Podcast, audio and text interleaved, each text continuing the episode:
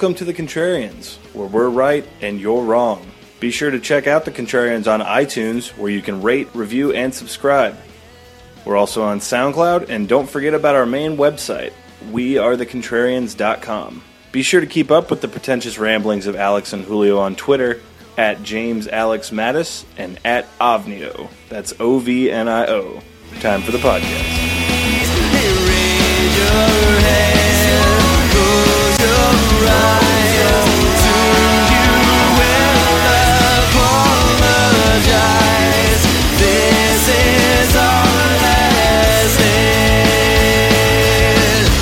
All right, welcome to the third year of the Contrarians podcast. Myself, Alex Mattis, and my counterpart, Julio Oliveira. Three years, Julio. three years, we've watched, I guess, eh, not counting bonus episodes, we've done 46 movies. Mhm. That's a lot. Mm-hmm. We've, we've put in the hours. Fortunately, we still have plenty to go. Well, yeah, yeah. We we can't stop at least until we get to the the famed 500.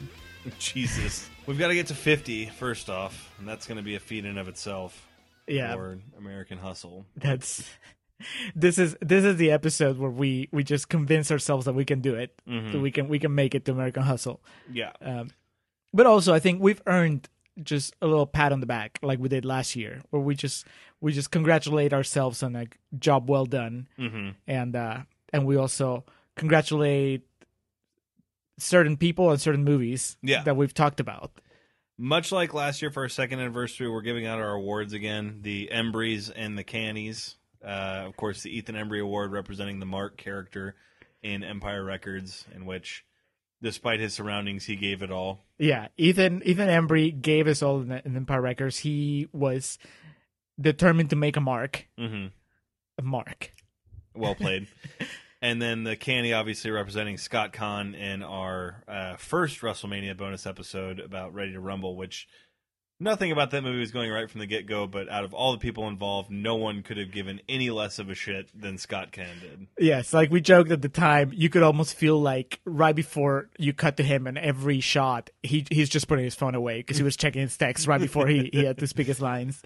So, Embry good, Canny bad. Yeah, and, and we're adding a new wrinkle this year. Apparently, Julio's adding a new wrinkle here, and I'm going to let him navigate through that when the time comes. Uh, but we'll start off. Uh, we like we did last year. We'll do actor, actress, and movie. Correct? Correct. Okay.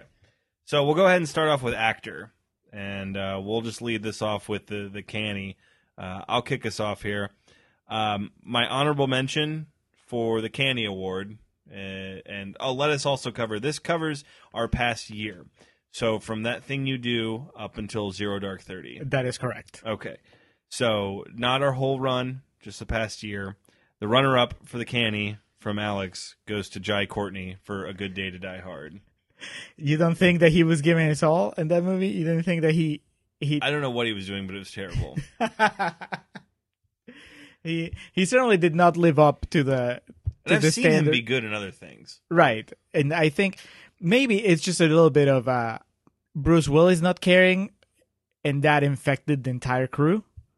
It's funny you say that because my award for the canny for the third year of the Contrarians goes to Bruce Willis for a good day to die hard. Yeah, I can totally see that. Yeah, I Jai Courtney, I don't know. I can I can cut him some slack. We don't know what's on the cutting room floor. I think it's just because I've seen him be better in things. It's it's it's all bad. Yes. There's, Uh, I mean, not to say there's not a lot of other things we've covered that uh, doesn't deserve some aspect of that, but uh, I just it was immediately what came to mind. And reading over our past year, I mean, Mike Douglas is a bit questionable in a chorus line. Um, I completely agree with you about Bruce Willis. I Mhm. I think in his case it's worse because he's this self-proclaimed protector of the franchise, and he's just sleepwalking through this the latest movie. So mhm. yeah, he gets a canny uh, on your end, and that's fine with me. I have two runner-ups for mine. Um, the first runner-up is David McLane from the Glow documentary. Because Interesting. yeah, well, he didn't even fucking show up to the movie. Okay, okay. Talk about not giving a shit. Like he didn't even care to defend himself. Which it- he was vilified. right. He's rightly vilified. He could have. He had his chance, and he just re- turned down the request for interviews. Um, my second runner up is Danny Trejo on Reindeer Games. Reindeer Games. Because Oh, yeah. they really neutered him, and I don't know how much is him and how much is just the director uh, or the script. But really, that is not hashtag not my Danny Trejo in Reindeer Games. I will give my Connie to somebody you just mentioned, Mike Douglas in a chorus line Okay. because you can't be in a musical and not sing. And Mike Douglas somehow weaseled himself out of And there's so many parts where you think he's about to sing. Right. And then he just kind of turned to the director and said, uh, This is not happening. You know that, right? This is where we cut. so, uh, despite his massive sex appeal and uh, his uh, dream sequence where he comes out of nowhere with a robe uh, and a cigar, I I just don't think that he was into it anywhere near as much as everybody else in the in that movie. I think in a way it might have been a little bit of uh, method acting because in that movie everybody tr- is trying their hardest to impress him, and he feels like he has he doesn't have to impress anyone, and maybe that bled over into his actual performance. But it, yeah, it hurts so much of it because it's like it feels like everyone else is giving this like just die hard effort, and he's just Right. like, ah, Mike Douglas.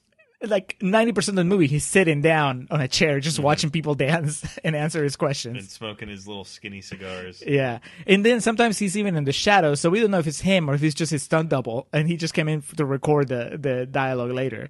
So yeah, I'm giving him the Connie. Okay, so the Embry, I've got a couple runner ups on this. Um, runners up, runner ups, uh, No, I think it's runners up. Runners. I, I don't know why. That's the English. It's your language. okay, I just speak it. You're second, my first, my native tongue. Uh, the Embry for Best Actor, the runner-up uh, category has a few nominees or a few uh, honorable mentions, as it were. Uh, Ernest Borgnine in The Wild Bunch, just because he's fucking awesome. He's Ernest Borgnine. Yeah, there's no way around it. He's just a man. um, Gary Sinise in Reindeer Games. You want to talk about a guy who gave his all for a shit project? uh, there are a couple scenes in that where it's just like, man, this guy's really going for it. Chris Pine in This Means War. Granted, he's just Chris Pine, but it works perfectly. He he did not. He is not bitter that they just asked him to play the Chris Pine role. No. He he goes for it. Uh, but my Embry for doing the most with what he was giving goes to uh, Fred Ward for uh, the player. Remind me who he is in the player. Fred Ward. Fred Ward, character actor Fred Ward. He, Oh, I mean, know who Fred Ward is. I just don't remember him in the player. he's the one that basically learns before anyone else what uh, Tim Robbins has done, and basically goes over how to cover it up for him and everything. Oh, he's the yeah, he's the cleaner. Yeah, right. Yeah, yeah. I forgot that he was in it. Yeah, Holy cow! because he has, and Fred Ward is just that. He's a character actor. Right. He's never really been given much, and what little he's given in that, it was one of the more memorable performances we've covered over the past year. I I like it. I like it. Deep cut. I have once again two runners up. Uh, my first one is uh, Radivoje Bukvic. Maybe we, we just can't stay away from a good day to die hard. He played uh, the guy that I I dubbed Russian Xander. Uh, he's basically the not the main bad guy in a good day to die hard, but certainly the most memorable. He's the guy that's that's quipping in Russian and just uh, the guy that does some tap dancing. Yeah. After he The captures. only truly bad guy scene in that. Yeah. Yes, uh, he is certainly having a blast, and I kind of feel bad because maybe he thought that this performance, this movie, would be his crossover vehicle to America, Mm-hmm. and then he would be cast in other movies. And but I mean, as far as I can tell, uh, that No didn't, n- didn't quite work out. The only person that survived a good day to die hard was maybe Bruce Willis. Well, Jai Courtney, I guess he still had a few chips left after that one, but but yeah, Russian Sanders deserves a mention. Uh, my other runner-up, Marc Maron from the Glow TV show, Okay. because I think I like the show. We both like the show, but I think Maron was easily the highlight there. Yeah. Um, having a lot of fun as the coked out, burned out director. Yeah.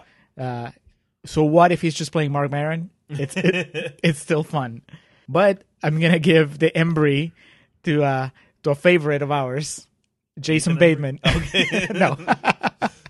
Even though we have Ethan Embry as one, you know, in that thing you do, Eligible, yeah. eligible, but no, Jason Bateman in Juno, uh, which we had disagreements about Juno, Yeah. but I think we all agreed, you, me, and Reed, that Bateman was just fantastic Yeah. and creepy as hell, but but he pulls it off. It's just like it's it's a Jason Bateman type, but with a little spice on it. Yeah. and uh, I I really like it. I think that every scene he's in, every line he delivers, he's just dynamite. Uh, he's really. Uh, I think everybody's giving their best in that movie, but Bateman certainly comes out on top. Yeah, no. Any of the shortcomings of that is the writing and delivery. Uh, all the acting in that is superb. But yeah, he definitely captivates and steals whatever scene he's in. Yeah, I think he he we talked about him the most in that episode. Yeah. Oh, absolutely. And whenever I think about that movie now, for whatever reason, the first thing that comes to mind is when he's trying to cover his tracks, and he's like just a little hormonal. Oh, he's so good. All right. I still have. I don't know if you've seen the use it, but I I looked it up online and I screen capped that a picture of him when he's looking at the at the painting or at the paint. You know, Jennifer Garner is showing him the two different shades of, Yeah. of yellow, and he just his arms are crossed and he's looking at the at the wall and he's completely disinterested. And uh, I use it as a response every now and then. Uh, excellent, good choices, good good discussion. Uh, moving along into our powerful females, our actresses, and not so powerful. Um, so we'll start again with the the Connie for uh, the Canny, as it were, for the most underwhelming, worst actor actress performances. I really, I just couldn't help myself from just personal animosity bleeding over into it. Uh, runner up, Leslie Mann for This Is Forty. Dude, I after that enlightening what two hour conversation we had of this is forty, you still blame her for the movie? No, I don't blame her for anything. I just think her character will, character is very unlikable, and she's good at it. the Canny for the uh, worst actress performance in the third year of the Contrarians uh, was really no competition at all. Ronda Rousey and Entourage was just god awful. well, uh, let me tie in because she's my runner up. Oh, Uh, okay. and, yeah, I think that she is, and I don't have any personal issues with Ronda Rousey, but her her brief appearance in the Entourage movie proves that she's not an actress. No. I mean, I don't know what she's like as a fighter or whatever, but she's basically she's supposed to be playing herself, and even that comes across as stilted and fake. Yeah. So, yeah, uh, it could be that she Much didn't. like her whole fighting career, it's all hype. It could be that she didn't care, or it could be that she just really didn't have the chops to to really pull it off. But it's pretty bad when you're looking stilted. Uh, you know, in the Entourage movie, it's not like you know everybody's kind of fucking around in that Entourage movie. is not known for its, you know, Brando esque performances. Right, and uh, so yeah, she kind of sticks out uh, uh, as a sore thumb. I have one other runner-up on my Connies, and that's uh, Chelsea Handler in This Means War, because Ooh, yeah, good one. she really doesn't. Uh, she gets a few scenes, but I never thought she was particularly funny. But she's supposed to be playing the funny best friend. It's it's the archetype, and she's cast. I mean, she's a well-known comedian, so you would expect her to be funny. But instead, it's just it's just bland. Yeah. Reese Witherspoon is funnier than her. Chris Pine is funnier than her.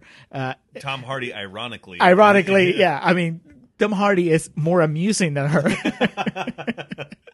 so, yeah, I, I don't think I, I would like to think that she is funnier in other projects, but for some reason it just didn't translate in this one.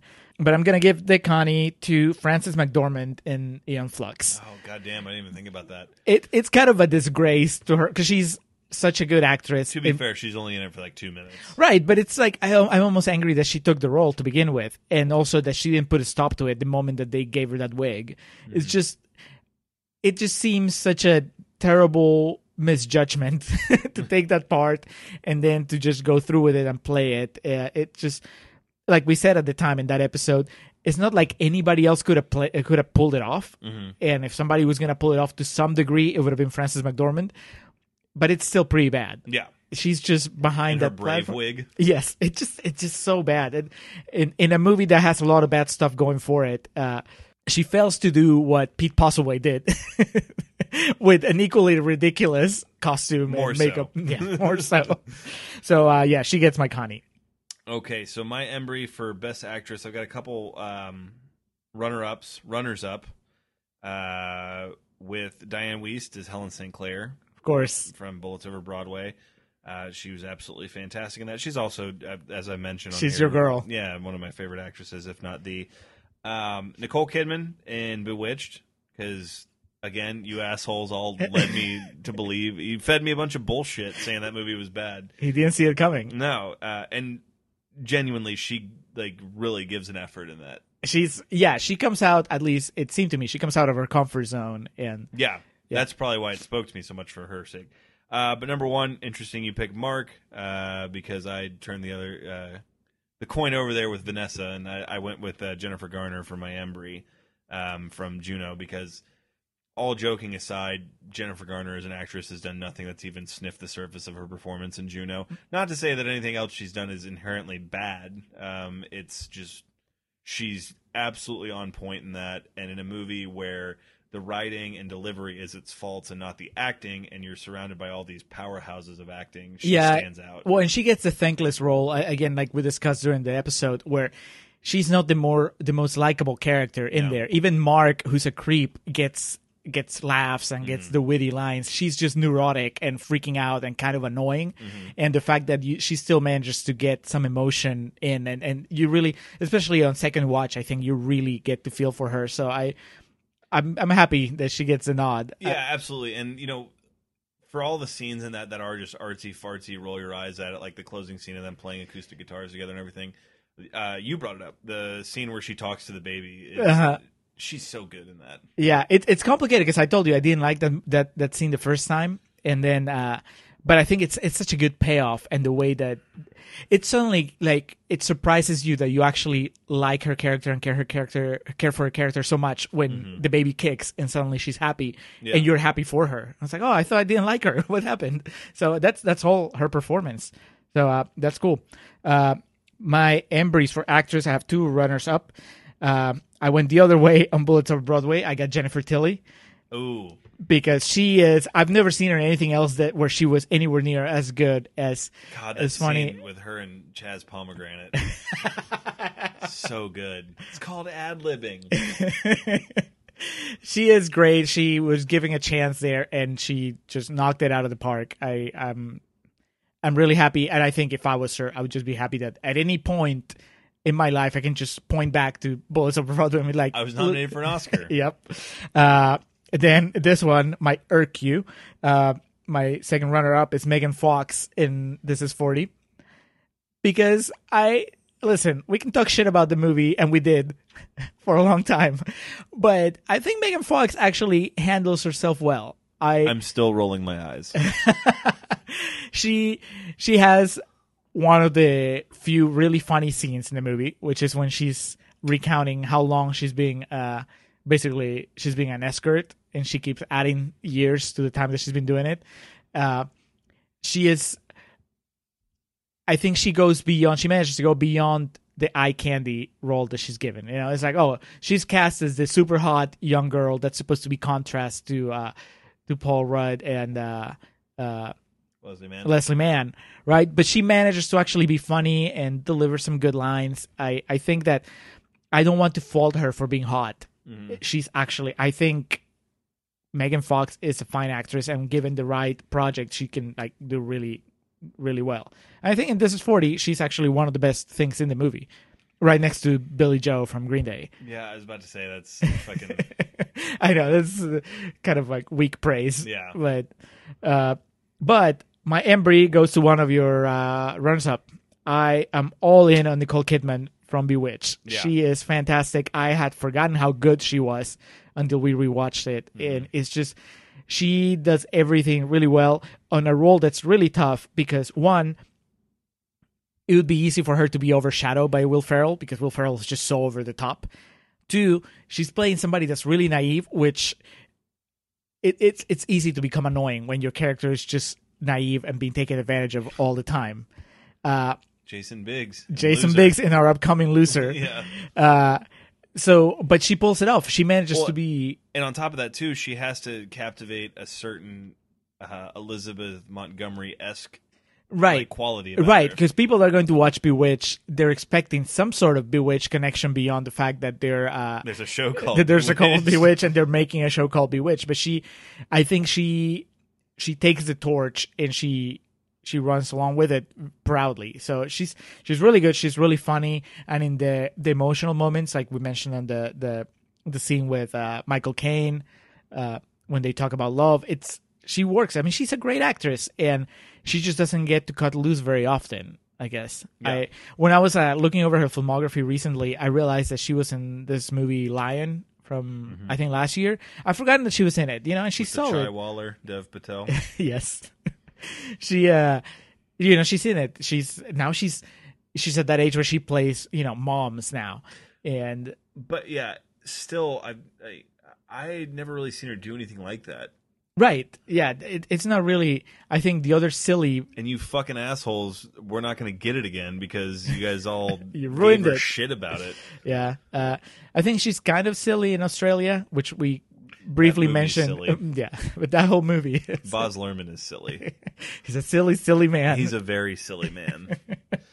Uh, but no, I would definitely agree with that. Uh, the only reason I went with Jennifer Garner over that is because um, overall Juno just rubs me the wrong way. But still, I come away with so Right. much admiration Right. for her performance. So, but yeah, Nicole Kidman definitely not a bad pick at all for that. Before we move into the the Embry's and the Cannies for Best Picture, um, Julio, explain to me because I think I understood it, and I think my answers came to me a bit too easily. So, explain to me this new award that we're introducing. Okay, so it seems kind of weird that it took us three years to to have an award that you know we have Ethan Embry and we have Scott Caan, but we've easily mentioned Josh Gad far more than we have those two guys together uh, Yeah.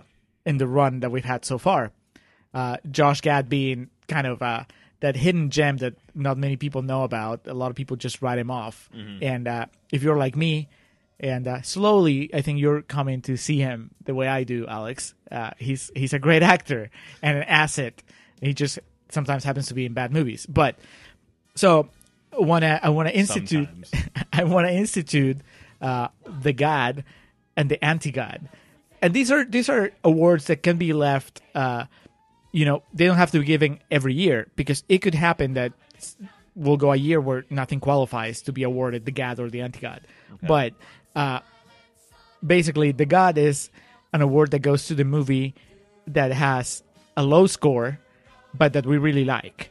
So if we're looking at our past episodes, episodes that are they're not eligible, it would be something like uh, the Topher Grace movie, um, Take me home tonight. Take Me Home Tonight, which was like in the teens, right? But we really liked it. Much like Josh Gad, it's a movie that you know has a bad rep, but when you watch it, you appreciate it. Okay. Uh, the Anti-God obviously would be the opposite, a movie with a high rating that we just do not care for. Like I'm predicting the upcoming American Hustle episode, just in the '90s, I can and tell you you're going to be right. yeah. So American Hustle will probably get the anti-god, um, which is different from the the Embries and the Connies because the Embries and the Connies are talking more about effort. It has it doesn't really factor in that much the the Rotten Tomatoes percentage, but more about like how engaged was this actor actress movie with trying to do something, and how disengaged was it with trying to do it. How much of an Embry was it? How much of a con was it? But when it, we're talking about the gods and the anti-gods, we're just talking about like how did we enjoy it versus its its score. And like I said, there may be a year where all the low score movies that we watch we don't like, and all the high score movies that we watch we like. I think it's unlikely based on the Rotten Tomatoes track record, but it could happen. I, I this year I have a God and I have an anti God. Okay. And just, I think for year four, we're probably going to rename the canny the Rousey. I think that's probably what's going to happen. How do you how do you think uh, Scott Caan is going to feel about that? I don't know. I don't think he'll care. I was going to say, what's he up to? yeah, I think it's that show Hawaii Five O. Is he is he in it? That show's still going. I thought it was Chris O'Donnell. What? No, Chris O'Donnell. What am I thinking of? That that's a great question. What's Chris O'Donnell up to? But I think I'm pretty sure Scott Caan is in Drying laundry like Robin and Batman and Robin. I guess if I'm going off your criteria and going through the movies that we've done, there was only two I was able to come up with. Uh huh. For the Gad, the Josh Gad, a, a movie with a shitty review that I thought was good was Bewitched. Uh huh. And then, I mean, I hate to just double up on it and back to back it, but a movie that is really well received and I thought was shit was Zero Dark Thirty. Alex, maybe this is why we're we're doing this podcast together because I have the exact same picks. uh, Bewitched, twenty five percent is a great movie Yes. that is just almost a crime that it it gets such a bad rep. It was mm-hmm. funny, made us laugh a lot. It has its good emotional moments, great performances. I really I mean, if you want to hear us rave in detail, you can just listen to the Bewitched episode, but it's Yeah. just fucking great. And then Zero Dark Thirty, I mean, I like it better than you do, but it was still in the '90s, and I did not have that great of a of a. You know, I think it's like a one-time watch. It's not even that. It's almost the American Hustle thing because there are movies on Rotten Tomatoes that will get like 90s ratings that it's just like whatever. But in going back through all the awards it was nominated for, all the accolades and shit, it's like this is a boring, heavy-handed movie. it really uh, like i mentioned in the episode i think that it, it kind of bogs you down with the research and i understand why and i i, I understand it's a process but it's still it's not a movie i'm eager to revisit after having watched it twice mm-hmm. it's like after watching it once i'm like yeah maybe i could do this again and then after watching it a second time i think i'm good Yeah. so Well, that was my thing too. When I watched it the first time, or when we were going into watching it, I was like, something must have been wrong with me the first time I watched it to feel the way I do about it. And I was like, oh god, no, it's more boring. There's still two hours left. Well, like I think I said in the episode, I, I to me it's the opposite or or a different experience. I watched the first time I liked it, and then the second time I definitely did not care for it that much. Uh, the novelty is gone, and without the novelty, it's it's just a little bit of a chore to get through. It's it's, it's harder to connect. I still like it more than you do, but it's definitely I It's- like Jessica Chastain a lot. I, I really do, but Kyle Chandler. Hey, represent Austin. oh, yeah, and his badass exit where he just looks at her so disappointed and walks off.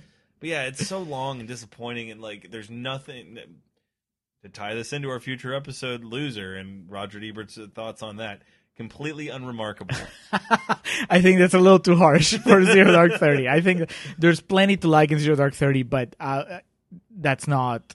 You know, if you're It's using high 90s. Right. If you're using, if you're making the mistake of using Rotten Tomatoes the way that they want you to use it, mm-hmm. as in like a guide of quality in a movie Absolutely. or how, how likely you are to like it, 94%, it's no, dude, what the hell? You'll I mean, think, oh, this is like an A plus of a movie. right. And, and the thing is, she's made movies that I've enjoyed a lot more. I even just going back to the Hurt Locker, Yeah. I, I, I think the Hurt Locker is much more rewatchable. It better paced. It makes its points more clearly. I think you know. Um, Messages it's trying to convey, it does so in a more distinct fashion. Yeah, yeah, yeah. It's definitely it, even you would say less preachy, maybe you know. Um, but yeah, I mean, still Kathryn Bigelow, good director, great director, even, but she's made better movies than Zero Dark Thirty. Yeah. Um, all right, so so we're back to the Embreeze and the Cannies. We are. For the we'll be retiring the canny. the last, the last, The last canny to the be the last awarded. Canny before it becomes a Rousey. That's right. So let's bring out Tom Hanks. It's time for him to get on stage to present. Um, so my runner-up for the canny, I, this should come as absolutely zero surprise to anybody, but this is forty. Uh, really, really had a passionate dislike for that movie and a almost out-of-body negative experience watching it back.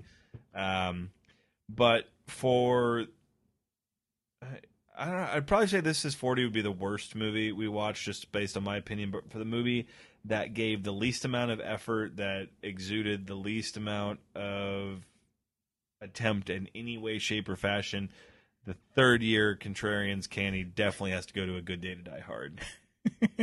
it's it's just sweeping on your It side. It is. It is. It, it's Lincoln of its time, man. I'm telling you. Or no, Lincoln didn't sweep. Uh, what It, did? it, swept the nominations, but it right. didn't. It didn't really win that uh, much. it's the artist of. yes, Remember Jean Dujardin? me neither. I was about to say I know who Bruce Willis is. That should speak to how we work.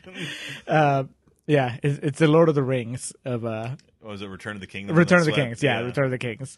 Return of the King. Not Return of the the Kangs. Return Return of the Cannies. uh, But yeah, it, it's just there's no way around it. It's one of two movies in my life I've ever walked out of in the theater.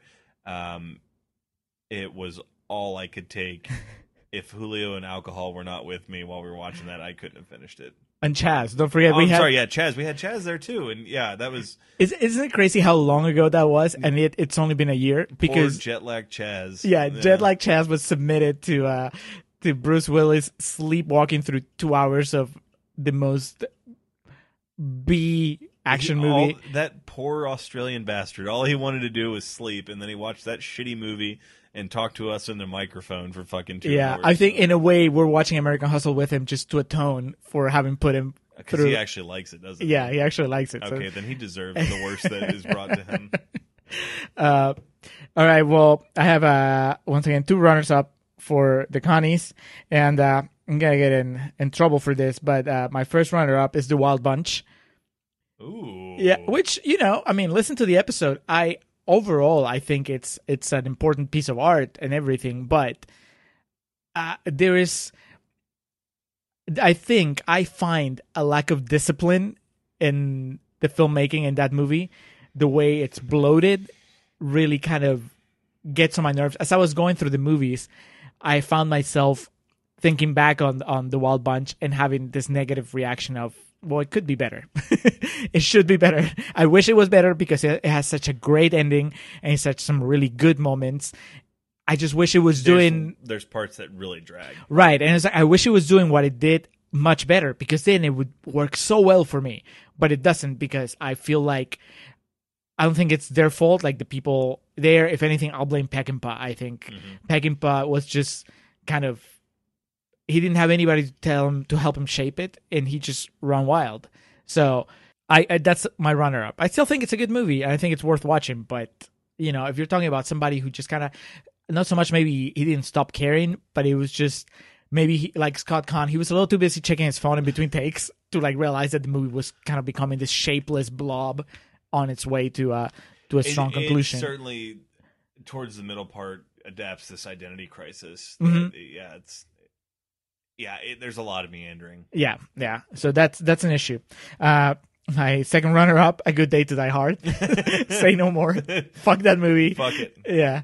Uh, and really, fuck Bruce Willis in a way, like because I just hate the fact that he is just so hardcore about. He was so hardcore about defending that movie, about getting that movie made, and I just I feel like he owes everybody, every Die Hard fan, An apology. an apology because he I made such a big deal about it and then I just I'm I'm the protector and I let them like fuck it up. So yeah, him I'm ang- I don't, I don't really have a problem with anybody else. Even Martin Campbell, I think it's Martin Campbell, right, that directed it. Uh, Mhm.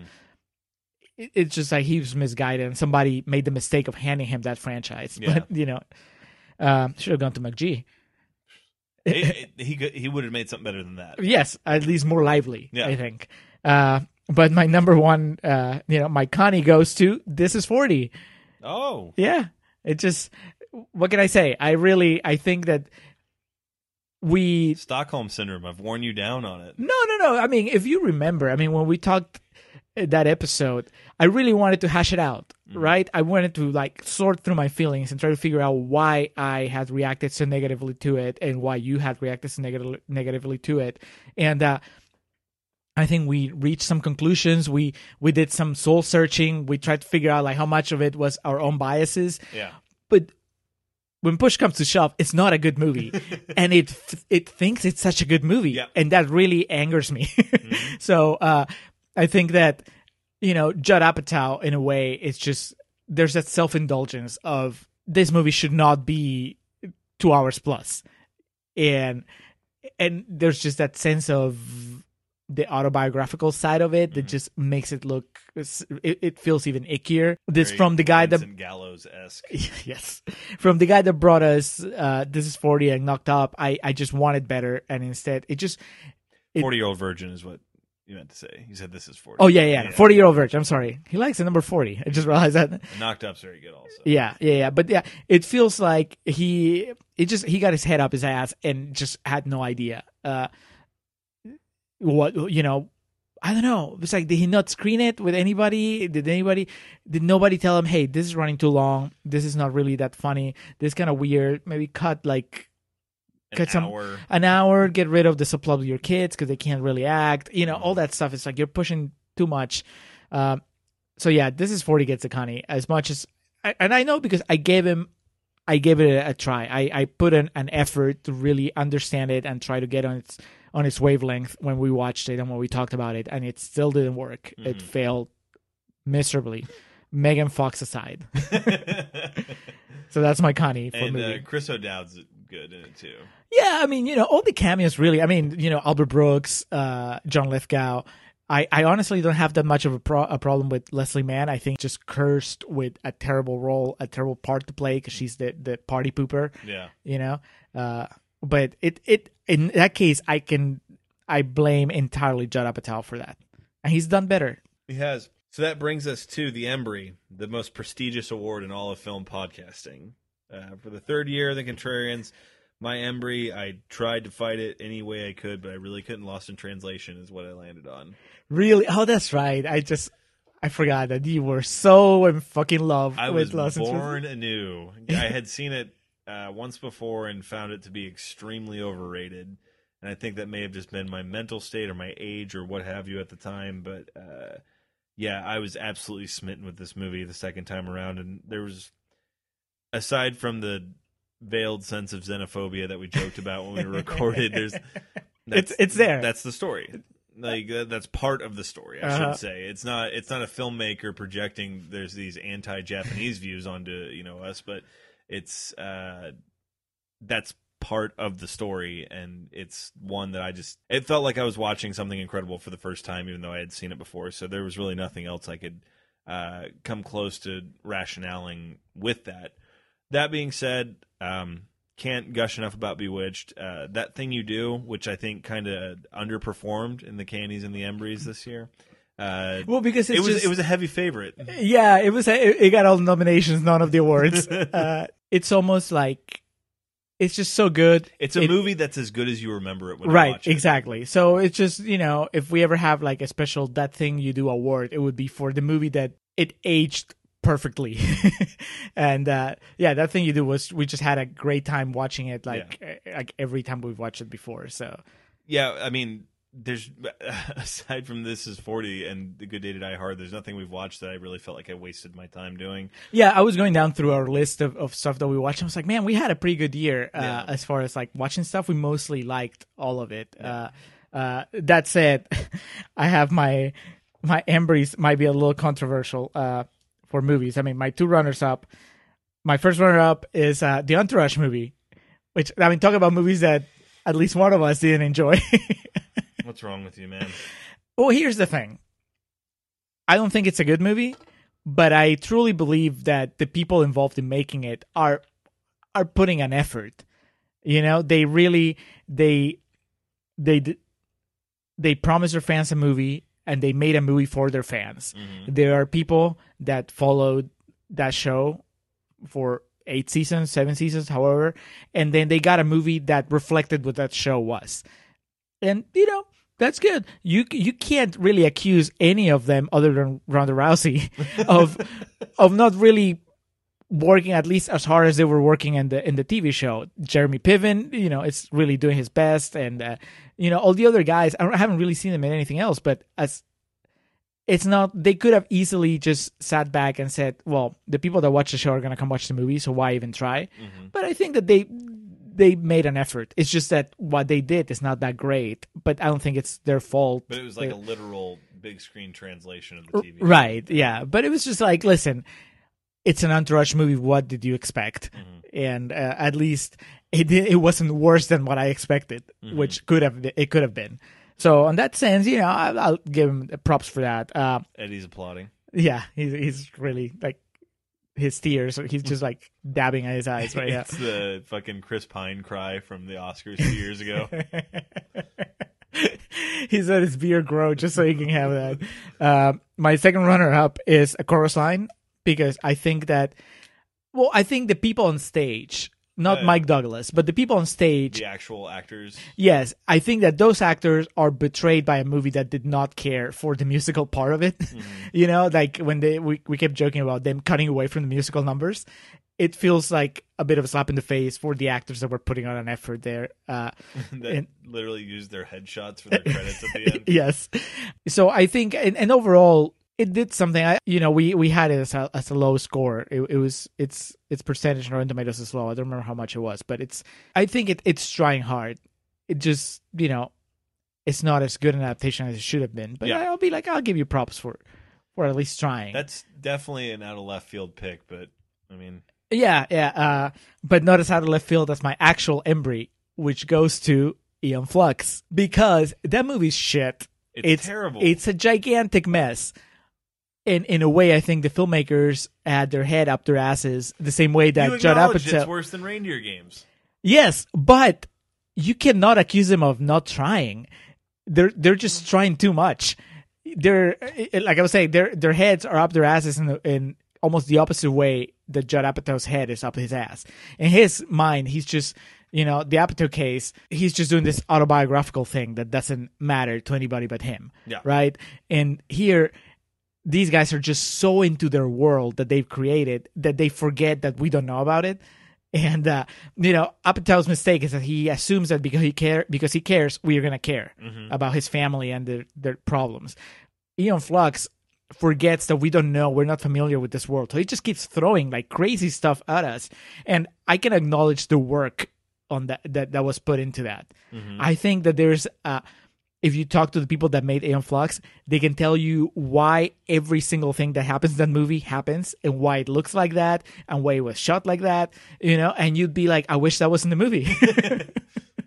uh, because it's not, and that makes it a bad movie. But I, I can, my hat's off for the effort. I mean, God knows it couldn't have been easy. And uh, I remember we quoted the, the, the creator of the MTV show being all butthurt because his his vision was not translated or whatever. But uh, I don't envy I don't envy the job of people that had to to adapt Aeon Flux and then found themselves with just this wealth of material and then had to do something about it. And you know, especially because like we talked at the time, we know that uh, oh man, I don't remember her name, but the director. I mean, she's made better movies than that. So even uh, Charlize Theron has made better movies than that. Reindeer games. R- Reindeer Games. So I'll, I'll give him the Embry because just A for effort.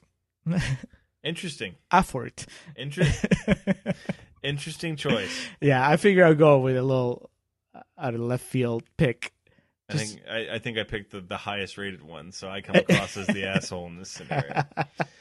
Uh, but yeah, that does it for year three as we embark into year four. Um, just for y'all faithful listeners, that is a format change. We we haven't really talked about year four, as far as like, well, actually we do. We have.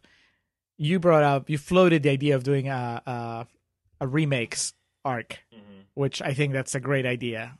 Uh, We'll just have to nail down which ones we're gonna do. Right. Yeah.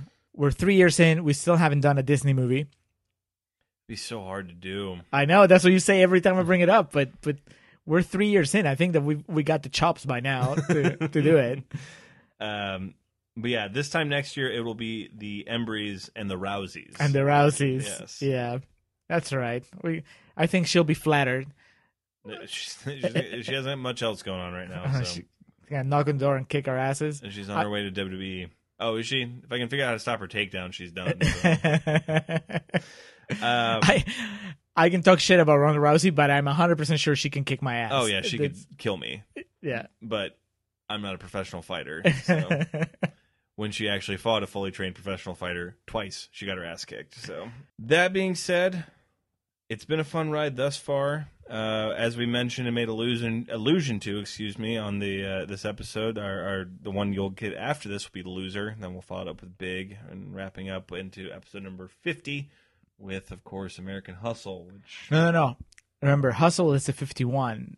oh yeah, 50 is uh um crap the wachowski brothers um not jupiter ascending oh the movie Cloud that- Atlas cloud atlas that you lent me like two years ago. and I exactly watched. you'll finally watch it i finally get my dvd back and uh and, and, then all 51, will be well yeah. 51 is uh, uh american hustle um i have i have anniversary plugs because they're anniversary related uh first off our friends from uh nacion combi that peruvian podcast that we mentioned a while ago Mm-hmm. they've made it to their 100th episode because those fuckers put out an episode every week Good uh, God, i know it's like can you imagine the stress no.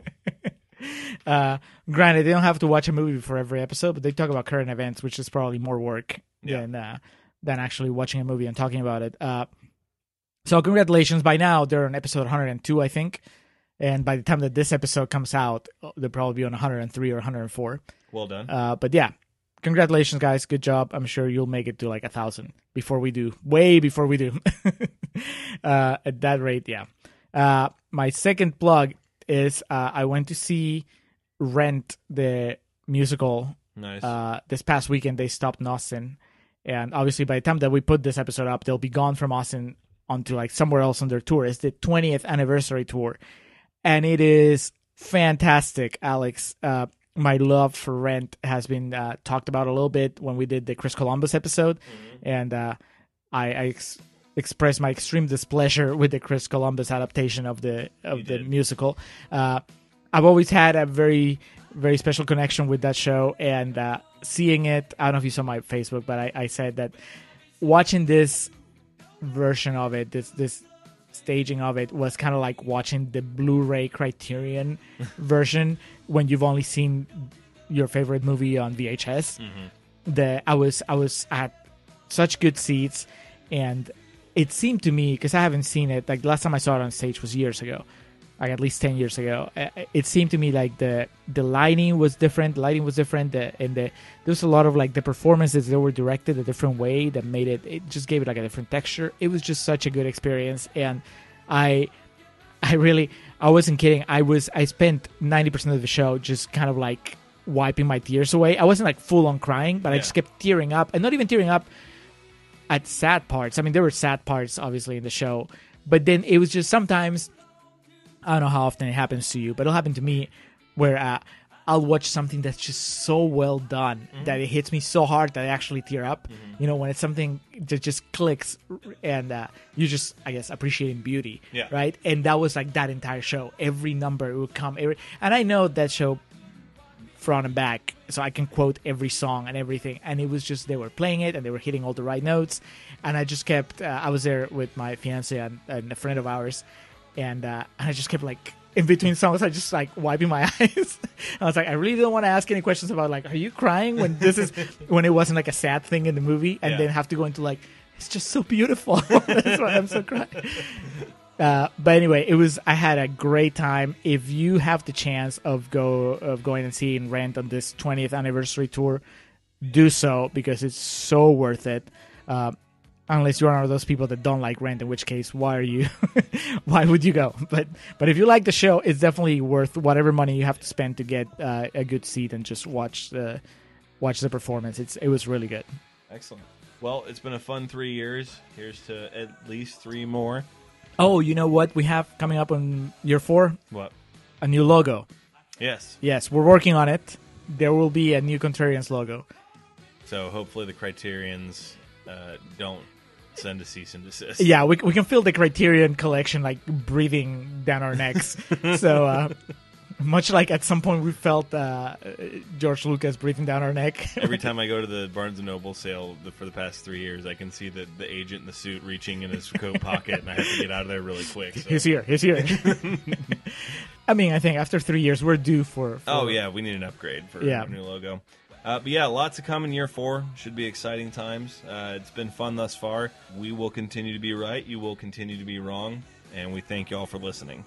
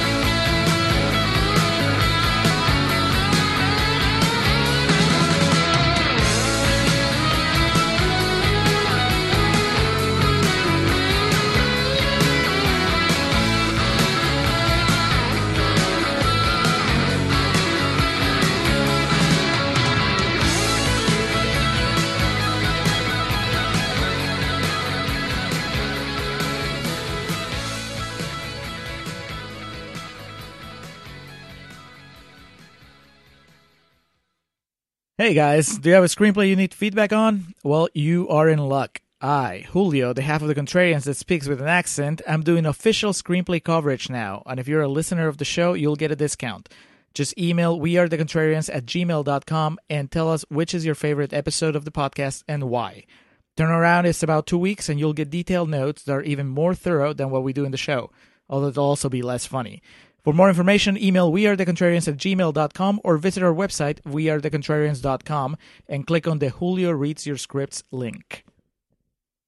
Your voice is beautiful.